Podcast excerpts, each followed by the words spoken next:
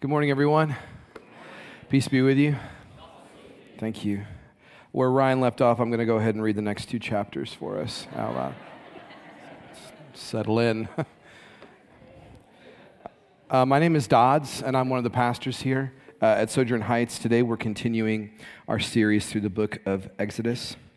Exodus tells the story of Israel's divinely orchestrated deliverance from slavery for the purpose of serving as God's chosen priestly kingdom in the midst of the nations. The Exodus reveals for all of God's people, both then and now, what it means to be redeemed by God and what it means to worship and serve Him. So, as we have said in the past number of weeks, number one, the Exodus is our story. It is the history of God's people, and therefore it is our history. And number two, the Exodus is for our instruction. The Bible invites us to apply the narrative of the Exodus directly to our 21st century Christian lives. Now, last week we applied the text to the sacrament of baptism. This week we're going to apply the narrative to the sacrament of communion, also known as the Lord's Supper or the Eucharist. But before we get to the text in Exodus, I want to take us first to the Gospel of John in the New Testament. In the sixth chapter, there we find Jesus feeding a group of 5,000 of his followers. Then, after a trip across the water with his disciples, he arrives on the other side of the sea and he tells the people that the bread that he fed them with was actually pointing to something much greater. And the people say, We know. Our our fathers ate manna in the wilderness, they were given bread from heaven to eat.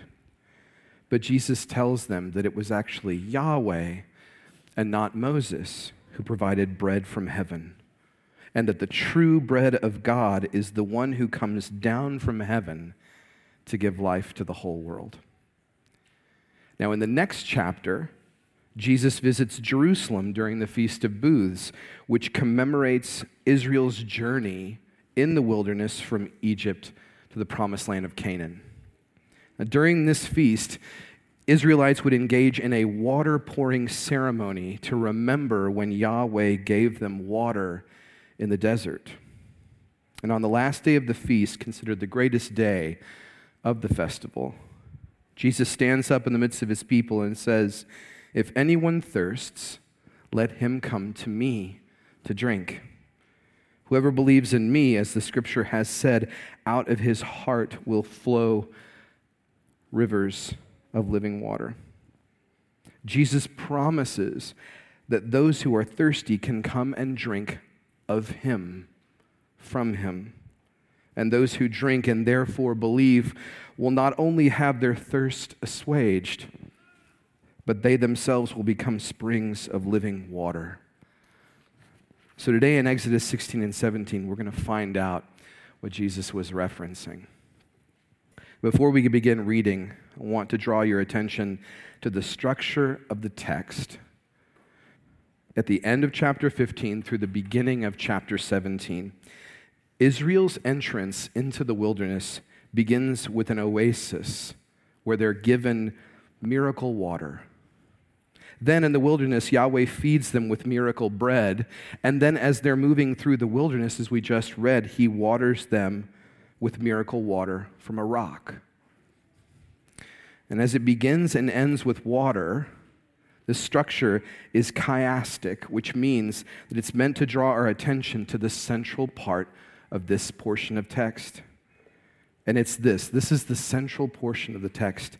God feeds and sustains his people. Israel grumbles over their lack of food and water, and Yahweh graciously responds by giving them manna and water. I'm going to feed you, he says. And in feeding you, I will reveal my glory to you. Yahweh does this with the intention of producing thanksgiving in his people. So at this point, Israel has been delivered from Egypt through Passover. They've traveled through the baptismal waters of the Red Sea into a new land as a new humanity with a new king. Yahweh has proven himself to be merciful and powerful. He has loved Israel. He has dealt with their enemies, and they are finally experiencing true freedom under their new master. Now, the oasis that they came to at the very end of chapter 15 has 12 springs of water with 70 palm trees. I find this very interesting because these 12 springs represent the 12 tribes that Israel is going to grow up to be. And the 70 palm trees is a number in Scripture that is regularly representative of the nations. So it's as though Israel at the beginning of this journey is being given a picture of who they are going to be in full maturity springs of water that feed the nations. But at this point, Israel is very much just like a newborn baby. They're helpless in the wilderness. And so the question becomes will the people trust Yahweh to sustain them and provide for them in the wilderness? We know that's the question that's being asked because the Sabbath here is one key theme sitting at the heart of the narrative. And the Sabbath is all about trusting Yahweh to sustain and provide. And as we're going to see, the Sabbath is also about thankfulness. And that's very important because just like an infant, grumbling comes very easily to Israel. Let's read. Verse 2 The whole congregation of the people of Israel grumbled against Moses and Aaron in the wilderness, and the people of Israel said to them, Would that we had died by the hand of Yahweh in the land of Egypt, when we sat by the meat pots and ate bread to the full, for you have brought us out into this wilderness to kill this whole assembly with hunger. The Israelites are most certainly institutionalized. Freed prisoners who have been liberated often long to return to what they know. And at the very least, Israel knew what to expect in their own subjugation in Egypt. Newly liberated, they're scared of what they won't have in the wilderness, and they're learning to trust Yahweh. But in such conditions, Pharaoh looks like a benevolent father who fed them daily, and Yahweh seems to be someone who withholds even the basic needs of food and water. The murmuring, though, it's not isolated. It's congregational grumbling now. Tongues have ignited fires. Grumbling spreads. There's no challenge to its spreading. But God has brought Israel out to teach them and swaddle them as new infants fresh from the womb. He has grand plans to create a future for them, and they are. They're locked in the past. And Moses tells them something astounding. He says this in your grumbling, your grumbling is not against us, it's against Yahweh.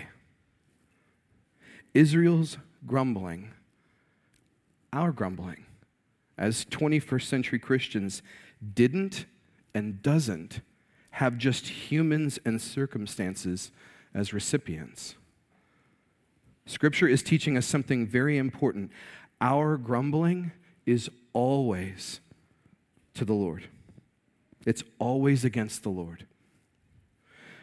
When we grumble, we're not just grumbling about our spouse or our kids or our salary or our family, the traffic, the weather, or the White House. Our grumbles are to the Lord. Now, Israel is no longer groaning in trust as they did in their slavery, they're grumbling in distrust and resentment. In this moment, they've lost hope. They've forgotten God's historical promised faithfulness. But the antidote to grumbling is gratefulness and thanksgiving. And while God was giving Israel every opportunity to be grateful in light of his faithfulness, it's not uncommon that gratitude from infants does not come naturally. But Yahweh is a patient father and in response to Israel's newborn grumbling, instead of fierce discipline, he promises to, st- to sustain them with heavenly bread. Let's keep reading. Then Yahweh said to Moses, Behold, I am about to rain bread from heaven, for you and the people shall go out and gather a day's portion every day, that I may test them, whether they will walk in my law or not. Verse 6 So Moses and Aaron said to all the people of Israel, At evening you shall know that it was Yahweh who brought you out of the land of Egypt, and in the morning you shall see the glory of Yahweh, because he has heard your grumbling against Yahweh. Again, remember the imagery. God is turning the desert, as he promised in that beginning oasis, he's turning the desert into a well watered and abundant garden. He is restoring the nation of Israel as a new Adam. God provides food directly for Israel. And this harkens back to Eden when God provided food for Adam and Eve without them having to work for it. The connection of these settings is important because in a garden, you cultivate the ground and you gather food as it comes. But in the desert wilderness, you would never expect to be able to plant and gather food. Through God's promise to provide food, He is in essence turning the wilderness into an oasis garden. He's transforming Israel's circumstances. God is going to give manna and water, elements that literally fall from the heavens, to Israel so that they will know that it was Yahweh who delivered them from Egypt and so that they will see his glory. And just like Yahweh gave commands to Adam in the garden in relationship to food, he also gives Israel specific instructions when it comes to manna. Let's keep reading. It's the bread that Yahweh has given you to eat. This is what Yahweh has commanded gather of it each one of you as much as he can eat. You shall each take an omer according to the number of persons that each of you has in his tent. And the people of Israel did so. They gathered some more, some less, but when they measured it with an omer, whoever gathered much had nothing left over, and whoever gathered little had no lack. Each of them gathered as much as he could eat. From the Garden of Eden in Genesis to the tree of life in Revelation, shared food is a sign of the covenant between God and his people. And I'd like to just draw our attention to just a few other examples of this in Scripture. In Genesis 14, Melchizedek shares bread and wine with Abram and blesses him. In Genesis 18, the Lord shares a meal with Abraham when he tells him about his promised son Isaac that's coming. In Genesis 31, Jacob and Laban make a covenant together and then they share a meal. The Passover, as we've seen, itself was a sign of God's covenant to Israel and Egypt. As we'll see in a number of weeks, at Sinai, God establishes covenant with Israel, with Moses, and with the elders. And after he establishes that covenant, they eat. At the Feast of Tabernacles in Deuteronomy, people eat in the presence of God and they rejoice with gratitude and thankfulness. Even the promised land that God has for Israel holds tokens of God's presence and blessing, a land flowing with milk and honey. Yahweh brings sustenance to his people, and in doing so, it becomes a daily covenant renewal with them.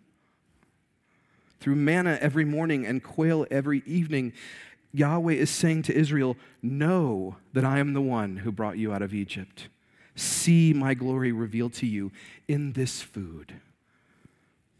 Yahweh sees to their daily need and daily bread, and he gives them food to build their trust. And while Yahweh instructs every household to only gather what's necessary for that day, the miracle is that those who gather as much as they can end up with the same amount as those who gather very little. Yahweh increases the portion for one group, he decreases the portion for another, but it results in no one lacking anything. Yahweh is not only desiring to make Israel into a people that trust him for daily food, but he's also building a family that enjoys contentment in what they have, along with radical generosity. Can you even see the foreshadowed church in the book of Acts living in a way where they shared what they had and no one was in need? So Yahweh hears Israel's grumbling. He gives them miracle bread. He tells them to only gather what they need for the day, and he gives them another instruction. Verse 22. On the sixth day, they gathered twice as much bread, two omers each. And when all the leaders of the congregation came and told Moses, he said to them, This is what Yahweh has commanded.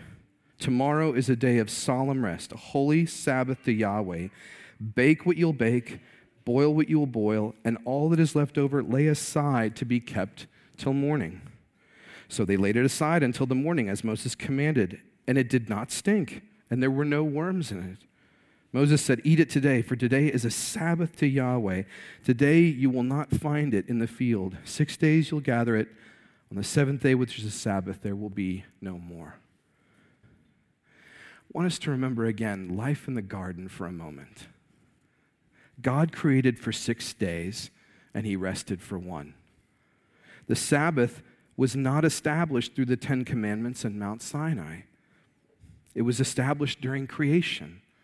So, this Sabbath command is grounded in the understanding that when Yahweh rested on the seventh day, it was a Sabbath rest that he was entering.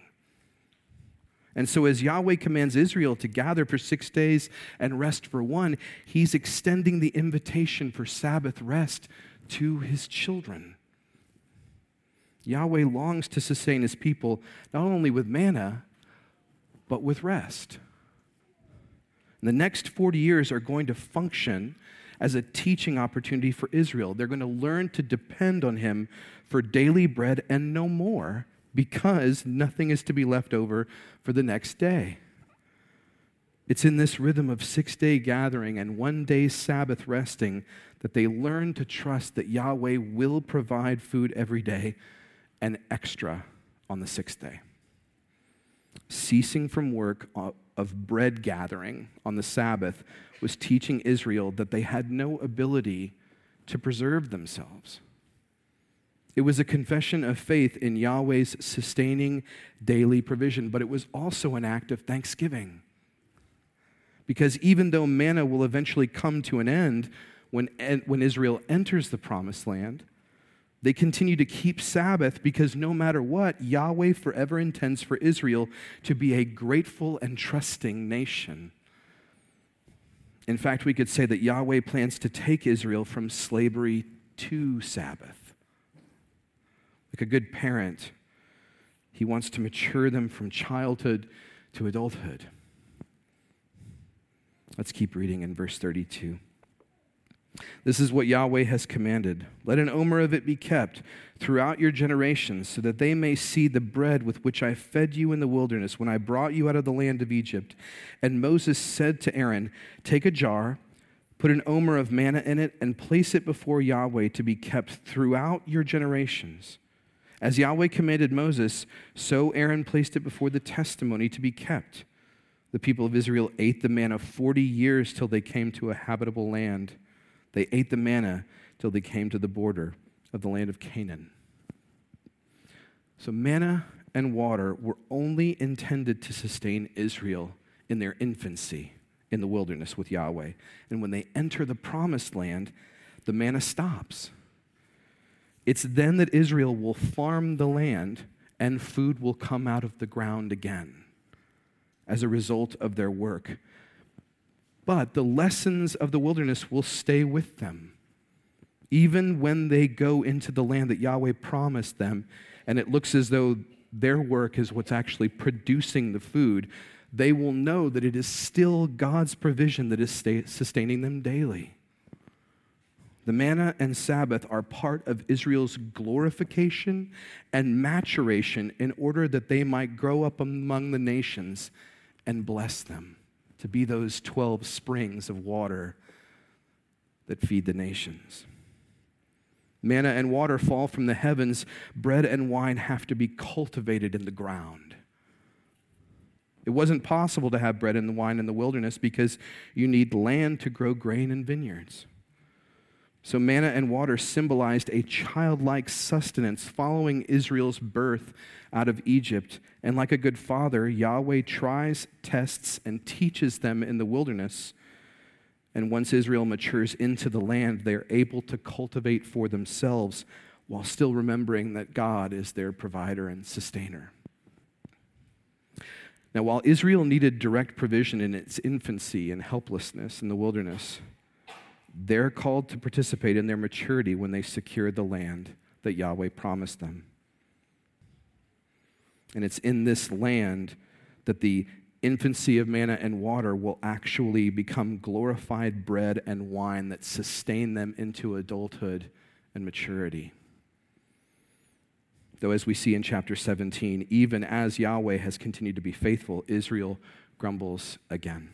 Let's read. But the people thirsted there for water. And the people grumbled against Moses and said, Why did you bring us out of Egypt to kill us and our children and our livestock with thirst? Sounds familiar. So Moses cried to Yahweh, What shall I do with this people? They are almost ready to stone me.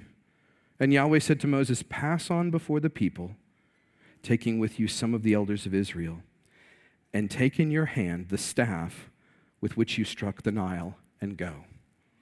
Behold, I will stand before you there on the rock at Horeb, and you shall strike the rock, and water shall come out of it, and the people will drink. And Moses did so in the sight of the elders of Israel, and he called the name of the place Massah and Meribah because of the quarreling of the people of Israel, and because they tested Yahweh by saying, Is Yahweh among us or not? God has intentionally brought them to this place. Just like we heard last week, he intentionally had them double back outside of the Red Sea. He's put them in this place as well. Massah and Meribah, which mean test and quarrel or contention.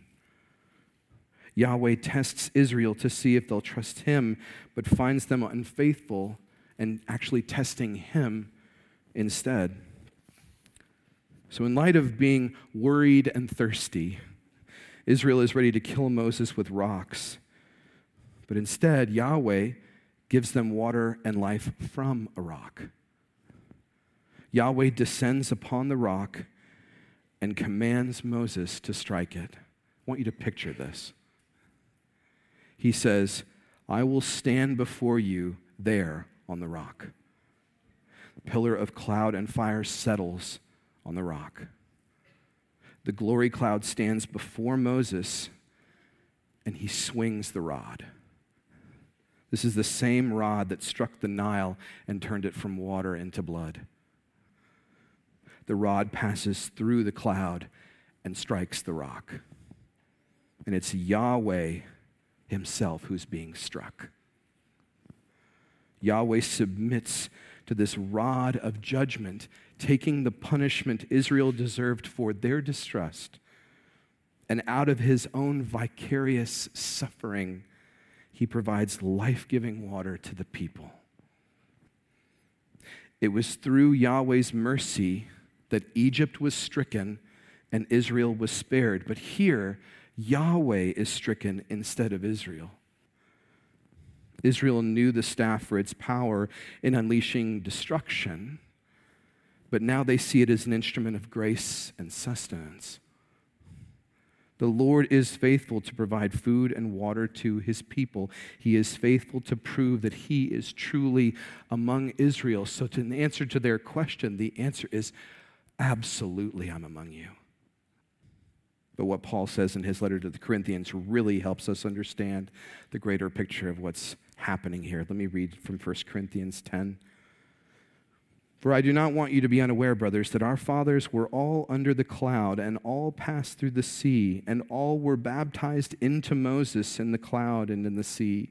And all ate the same spiritual food, and all drank the same spiritual drink, for they drank from the spiritual rock that followed them, and the rock was Christ. The Lord our rock, God the Son, Jesus was present when Moses struck the rock in the wilderness. He was the rock.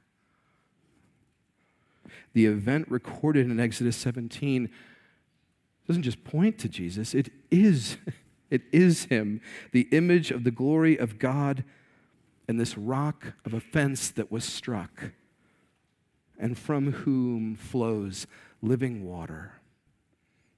So when Jesus fed the 5,000, he was proving himself to be the heavenly bread that comes down from heaven and brings life to the world. He is the one from whom we drink. The Nile was the river of life for Egypt, and when it was struck, it, blood flowed from it. When the Lord our rock was struck in the wilderness, water flowed from it. And when our Lord Jesus was struck on the cross, both water and blood flowed from him. Jesus was the one who ultimately was stricken for our distrust and our grumbling. Jesus thirsted on the cross that we might have his water, which flowed with blood from his open side. Jesus is the bread that comes from heaven, the stricken rock of God, the river that flows from under the threshold of the temple.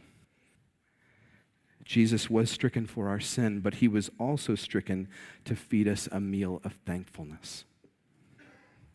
Eucharist means thanksgiving.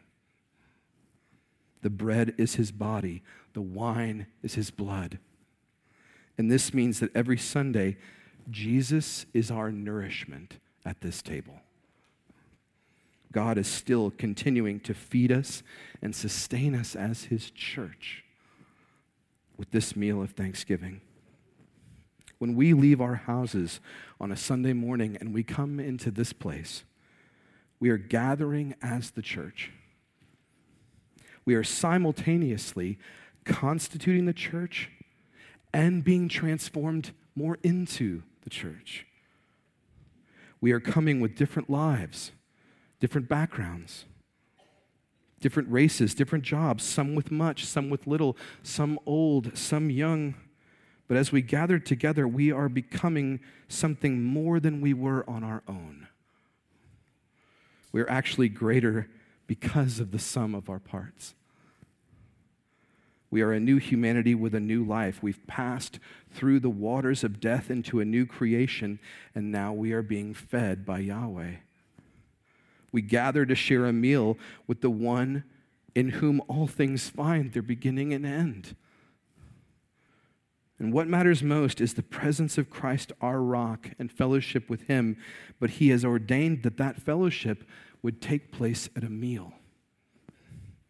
The emphasis in Scripture is equally on the active presence of Christ at this supper and on the supper's prophecy that Christ will return.